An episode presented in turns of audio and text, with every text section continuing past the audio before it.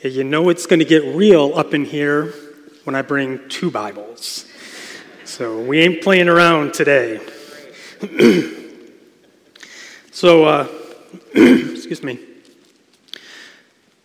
For the last uh, several weeks, we have had a, a secret guest with us since the beginning of Lent. And if you're uh, the parent of elementary students, you know about this guest. He's literally been, at times, literally been hanging around in the sanctuary.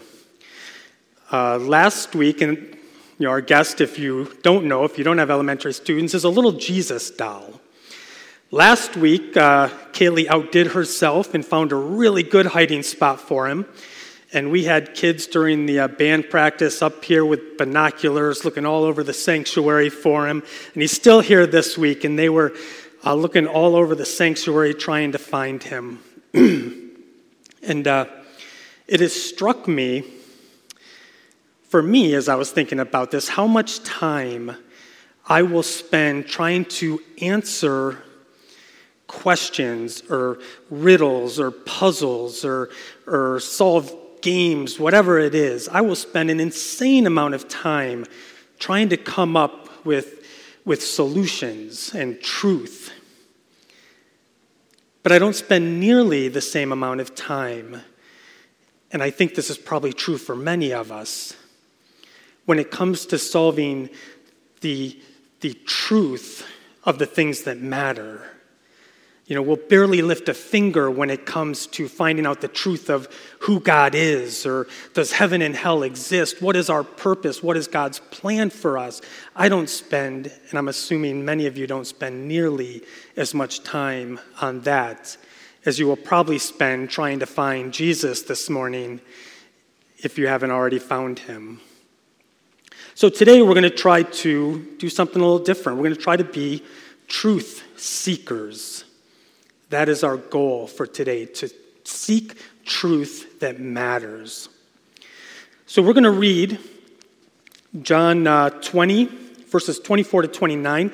I encourage you, please open your Bible if you have a Bible with you and keep it because we are going to go through a lot of passages today. Most of what you're going to hear me probably talk is probably going to be reading passages. So we've got this passage and we've got. Uh, seven others we are going to read during our sermon today. If you don't have a Bible, there's one right in front of you in the pews. If this is if you have never opened a Bible before, today is an awesome day to start to open a Bible for the first time. And if you grab that Pew Bible in front of you, you're going to go to page 768, so we'll make it real easy for you. That's where John 20 is.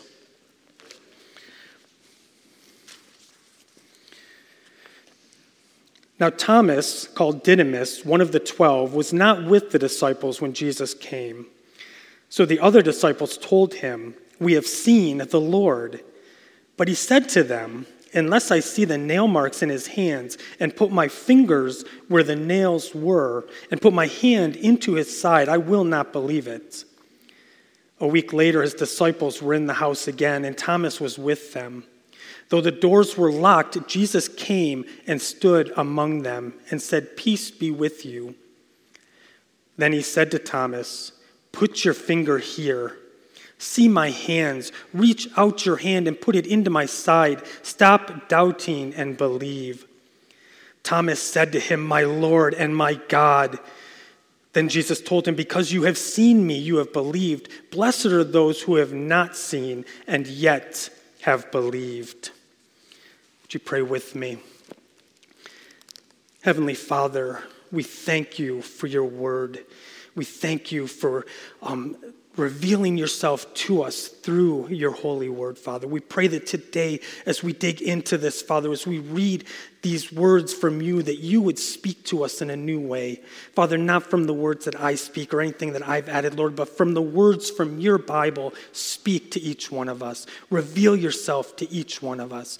Do a work today and transform our lives, Lord. Father, we pray these things in Jesus' name. Amen. So, Thomas is one of my favorite disciples, apostles, kind of because we have the same name, so that helps, but also because if, um, if I were like any of the apostles or disciples, this is the one I think I would be like. Because I'm kind of skeptical as well. I don't just believe things that people tell me. Um, and, and that's kind of what Thomas is doing. Thomas gets kind of a bad rap. Thomas gets called Doubting Thomas. But to me, Thomas wasn't a doubter. Thomas was a seeker of the truth. And the reason he gets this bad rap is because many of the versions of the Bible, including the one I just read to you, it says, Jesus says, stop doubting and believe.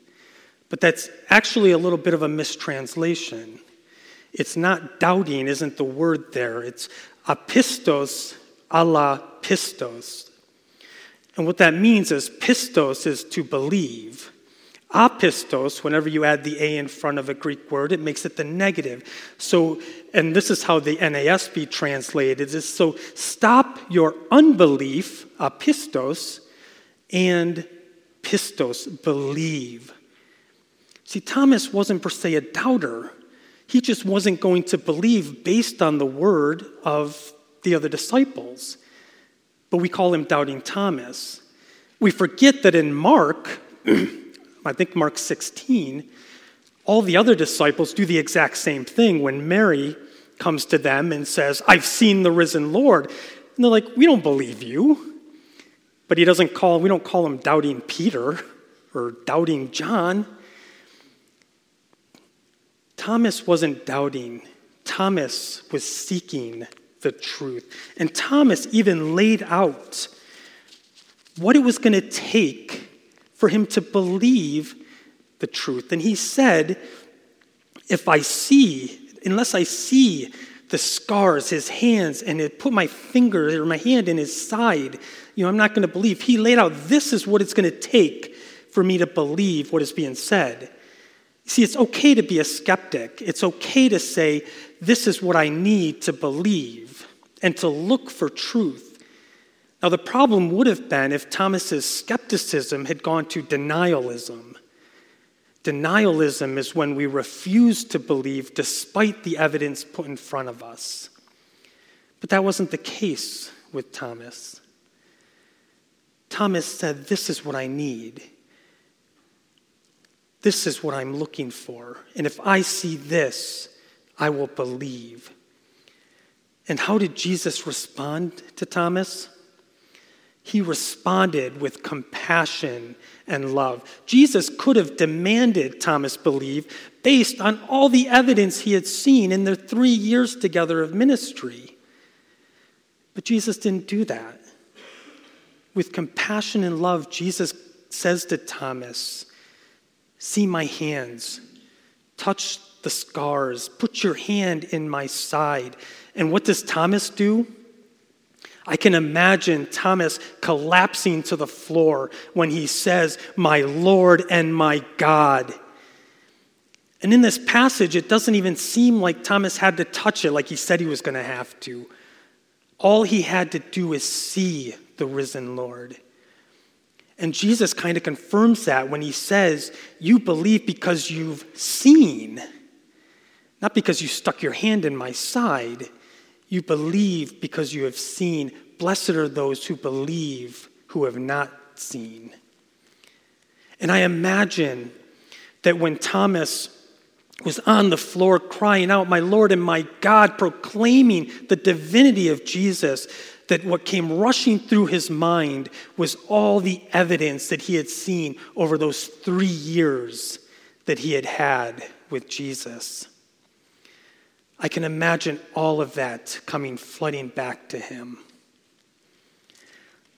So, as Jesus, so Thomas was seeking the truth, and Jesus reveals himself to Thomas. But here's the question as we seek truth, who did Jesus tell Thomas that he was during those three years.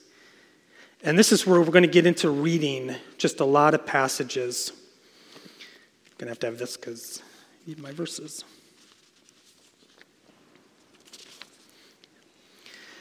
And the real reason I have two Bibles is because I have this aversion to writing in this Bible. This is my, but this Bible I write in. so I, I marked our passages for today. As we go to these passages, um, the first one is going to be John 6. We're going to read 35, 38, and then 40 through 42. And we're going to read a lot of verse, a lot of passages today. And I want to encourage this of you. I can guarantee you there is nothing that I will say to you that will be more valuable than what God speaks to you if He starts revealing something to you in His Word. So, is, if as you are reading this with me, all of a sudden something jumps out to you, keep reading. Keep listening to God. I've done that. I've completely blown off pastors and sat in a pew and just read whatever the thing was because God was speaking something to me. And I would rather you hear from God today than me. Because you hear from me, you're not leaving transformed. You hear from God, your life will be changed. So feel free to just blow me off as soon as God starts speaking to you through his word, okay? And you can rejoin whenever God's done. Just jump back in, okay? So, the first thing, and, and the, the seven passages we are going to read are the seven I am statements of Jesus. Jesus telling us who he is in John. Jesus said to them, I am the bread of life. He who comes to me will not hunger, and he who believes in me will never thirst. For I have come down from heaven, not to do my own will, but the will of him who sent me. For this is the will of my Father, that everyone who beholds the Son and believes in him will have eternal life, and I myself will raise him up on the last day. Therefore, the Jews were grumbling about him because he said, I am the bread that came down out of heaven. They were saying, Is this not Jesus, the son of Joseph, whose father and mother we know? How does he now say, I have come down out of heaven?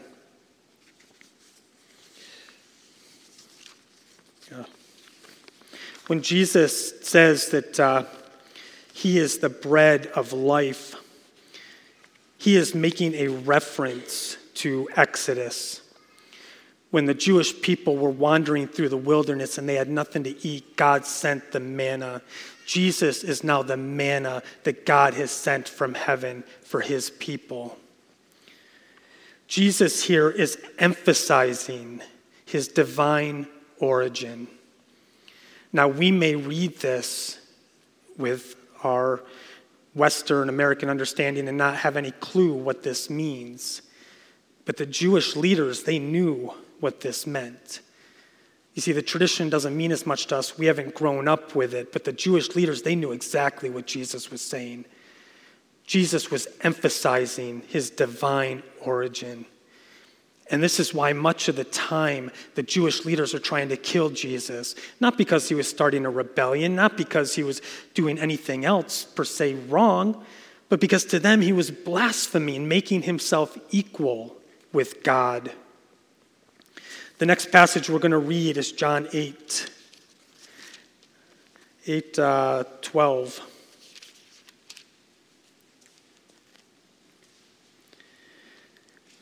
Then Jesus again spoke to them, saying, I am the light of the world.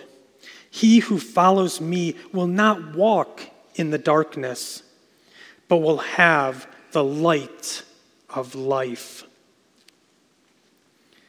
And if you'd move on with me to John 10, we're going to read 1 through 7 and 9. Actually, we'll just go straight through to 9. Truly, truly, I say to you, he who does not enter by the door into the fold of the sheep, but climbs up some other way, he is a thief and a robber. But he who enters by the door is a shepherd of the sheep. To him the doorkeeper opens, and the sheep hear his voice, and he calls his sheep by name and leads them out. When he puts forth all his own, he goes ahead of them, and the sheep follow him because they know his voice. A stranger they simply will not follow, but will flee from him because they do not know the voice of strangers.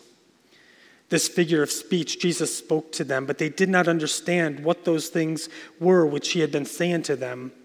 So Jesus said to them again, Truly, truly, I say to you, I am the gate of the sheep. All who come before me are thieves and robbers, but the sheep did not hear them. I am the door. If anyone enters through me, he will be saved and will go in and out and find pasture. Jesus is the door. There's only one way into the pen. Anybody else who goes in any other way is a thief and a robber, an antichrist. Jesus is the gate. Then in John 10, 14 through 18, Jesus says this I am the good shepherd, and I know my own, and my own know me even as the Father knows me, and I know the Father, and I lay down my life for the sheep. I have other sheep which are not of this fold. I must bring them also, and they will hear my voice, and they will become one flock with one shepherd. For this reason, the Father loves me, because I lay down my life so that I may take it up again. No one has taken it away from me, but I lay it down on my own initiative. I have authority to lay it down, and I have authority to take it back up again. This commandment I received from my Father. Did you catch that in there? As we just finished Easter, Jesus laid down his own life on his own authority.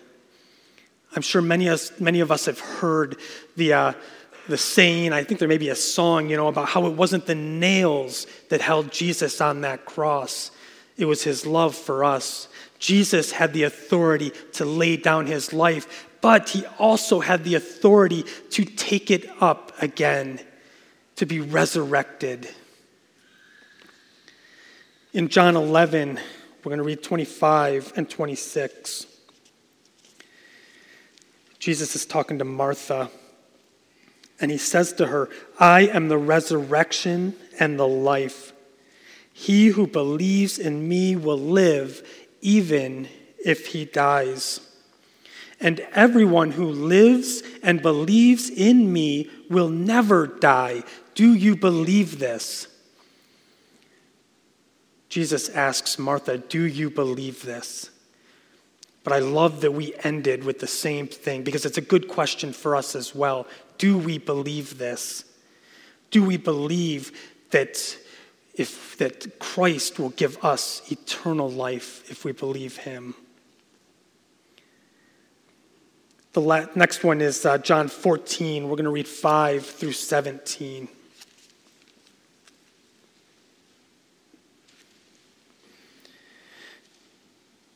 Thomas said to him, Lord, we do not know where you are going. How do we know the way? Jesus said to him, I am the way and the truth and the life. No one comes to the Father but through me. If you had known me, you would have known my Father also. From now on, you know him and have seen him. Philip said to him, Lord, show us the Father, and it is enough for us. Jesus said to Philip, Have you so long, have I been so long with you, and yet you have not come to know me, Philip? He who has seen me has seen the Father. How can you say, Show us the Father? Do you not believe that I am in the Father, and the Father is in me? The words that I say to you, I do not speak on my own initiative, but the Father abiding in me does his works. Believe me that I am in the Father and the Father is in me. Otherwise, believe because of the works themselves. Truly, truly, I say to you, he who believes in me, the works that I do, he will do also, and greater works than these he will do, because I go to the Father. Whatever you ask in my name, that will I do, so that the Father may be glorified in the Son. If you ask me anything in my name, I will do it. If you love me, you will keep my commandments. I will ask the Father, and he will give you another helper, that he may be with you forever. That is the Spirit of truth, whom the world cannot receive, because it does not see him or know him. But you know him, because he abides with you and will be in you. The great thing with this passage in chapter 14. You know, there's people who will tell us that the Trinity doesn't exist, that the Trinity is never spoken about in the Bible, but all through the scriptures we see the Trinity, and this is a great example of that. Jesus is saying, I am in the Father, the Father is in me, they are one. And then we also see the Holy Spirit. And the great thing with all three parts of the Trinity is all three are referred to as truth. Jesus says, I am the way, the truth, and the life. He refers to the Holy Spirit as the Spirit of truth. And if we go through the Old Testament, we see God the Father in Isaiah 65 is the God, the Father of truth. Here is a great example of where we see the Trinity in the Bible. It may not use the word Trinity, but when we search, when we are seeking for truth, we find it. The last passage we're going to read is uh, John 15, 1 through 8. I am the true vine, and my Father is the vine dresser. Every branch in me that does not bear fruit, he takes away, and every branch that bears fruit, he prunes it so that it may bear more fruit. You are already clean because of the word which I have spoken to you. Abide in me, and I in you. As the branch cannot bear fruit of itself unless it abides in the vine, so neither can you unless you abide in me. I am the vine. You are the branches. He who abides in me, and I in him, he bears much fruit. For apart from me, you can do nothing. If anyone does not abide in me, he is thrown away as a branch and dries up. And they gather them and cast them into the fire, and they are burned. If you abide in me and my words abide in you, ask whatever you wish, and it will be done for you. My Father is glorified by this, that you bear much fruit, and so prove to be my disciples. Jesus is our sustainer we can do nothing apart from Him. Ultimately, what has Jesus revealed to his disciples through these seven I am statements? Jesus is revealing his divinity. There are those who would have us believe that Jesus never claimed to be anything more than just a man or a teacher, maybe a prophet. But that's not what we see in the Word of God. When we look at what Jesus says about himself, we see all through the scriptures where he says that he and the Father are one, where he is again emphasizing his divinity. And when we seek God, when we seek Jesus, when we seek truth, God will always reveal himself to us. Today, God still reveals himself to us. I have shared with you my testimony. I wasn't seeking God per se. I was seeking wisdom and truth. I was seeking answers. What in the world am I here for? And I won't bore you with the whole thing again. But I'm not the only one who has had the same experience. Lee Strobel, who wrote The Case for Christ, which, if you are seeking truth, great book to get. If you are looking for answers, Lee Strobel um, went to, I believe, Yale Law School, and he was the legal editor for 14 years for the Chicago Tribune. And one day his wife came home and announced that uh, she had accepted Jesus Christ as her Savior. And Lee said, I could not think of anything worse that could have possibly happened than her accepting Christ. He was very much an atheist. So Lee decided that he was going to prove that God wasn't real, that the Bible wasn't true, and get his wife out of this cult that she had just joined. But Lee was a skeptic, he wasn't a denier. And when he went at it like a reporter would go at it, looking for the evidence and following wherever the evidence led, what Lee found out was that God was true, that his word was true. Through his search, God revealed himself to Lee Strobel in a mighty way. God is still revealing himself to us today as we search for truth. I had a coworker when I worked for the Resource Center, and we used to talk a lot. And he'd ask me all these questions about the Bible. He was a skeptic and he'd ask me tons and tons of questions. And one day we had worked together all day long, and all day long we had been talking about the Bible, and um, he was asking me all these questions. Well, how do you explain this? Well, what is this? And towards the end of the day, he goes, he apologized to me for asking all the questions. And I said, I will answer these questions all day long. The skeptic doesn't bother me, the skeptic doesn't worry me. Because I believe if we are sincerely seeking truth, God is going to reveal himself. I will take a bunch of skeptics any day over lukewarm Christians who show up at church but don't actually read their Bible. God still works today.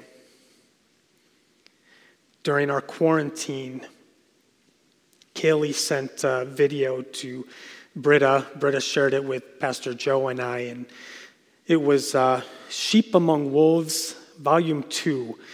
I don't know why we got Volume 2. but That's when she had watched, that's the one we watched. So who knows what happened in the first volume. But Volume 2 was about the church in Iran, the fastest growing church in the world.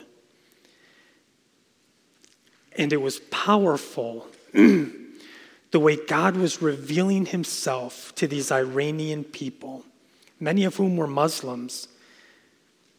And sometimes he'd reveal himself through conversations. They were doing an incredible job there of discipling, of just going out and sharing what God had done for them with people around them. But there are many, many examples in Iran where God revealed himself in supernatural ways, even as people were seeking the truth, and maybe through the Muslim faith, but they were still seeking who is the real God. They were still searching, and God revealed himself through dreams, through visions. God is still working today. Jesus is still revealing himself today. Are we searching for him? Will we take the time to really know the truth and know it well enough to sustain us through the difficult times. Connie and I had a great discussion this morning about the direction our world is going. And our church numbers are getting smaller and smaller. And I'm not talking about here, I'm talking about the world church and this country's church. And it's not hard to believe that the time is coming when we will be asked to make a choice between God and our lives. We talked about that pastor in Cuba, and I'm sure in Cuba they thought, oh, it's never going to happen. But it did. And it can happen here. And we need to be ready. And if we don't have a firm foundation based on truth, when the time comes and I'm asked to choose between my family and my faith, my God, it is going to be really hard for me to say, No, I will not deny my Lord and Savior. It's one thing to take abuse ourselves, it's another thing to watch loved ones take abuse. And if we don't know the truth of God's word, if we don't have a faith that is firm and solid, how will we ever make the right decisions? Because that one decision will affect our eternity. We have got to be seeking truth. We have got to know the Word of God and who God, who Jesus Himself said He was. The truth is out there. Will you find him? Will you pray with me? Heavenly Father, I thank you and praise you for this day, Lord. Thank you for the time we have had to read your word. Father, there is nothing more powerful in this world than the word that you have given us, than the Holy Spirit working in us, than your revealing yourself to us, Father. Lord, continue to work among us. Continue to grow us into you, into who you would have us become. Help our faith become solid. Help us to have a firm foundation that we will be able to stand through even the most difficult trials, Lord, that we will be able to stand for you. Father, I just pray that you continue to work. Lord, we, we pray now as you taught us to pray. Our Father, who art in heaven, hallowed be thy name. Thy kingdom come, thy will be done on earth as it is in heaven. Give us this day our daily bread, and forgive us our trespasses as we forgive those who trespass against us. And lead us not into temptation, but deliver us from evil. For thine is the kingdom and the power and the glory forever and ever. Amen.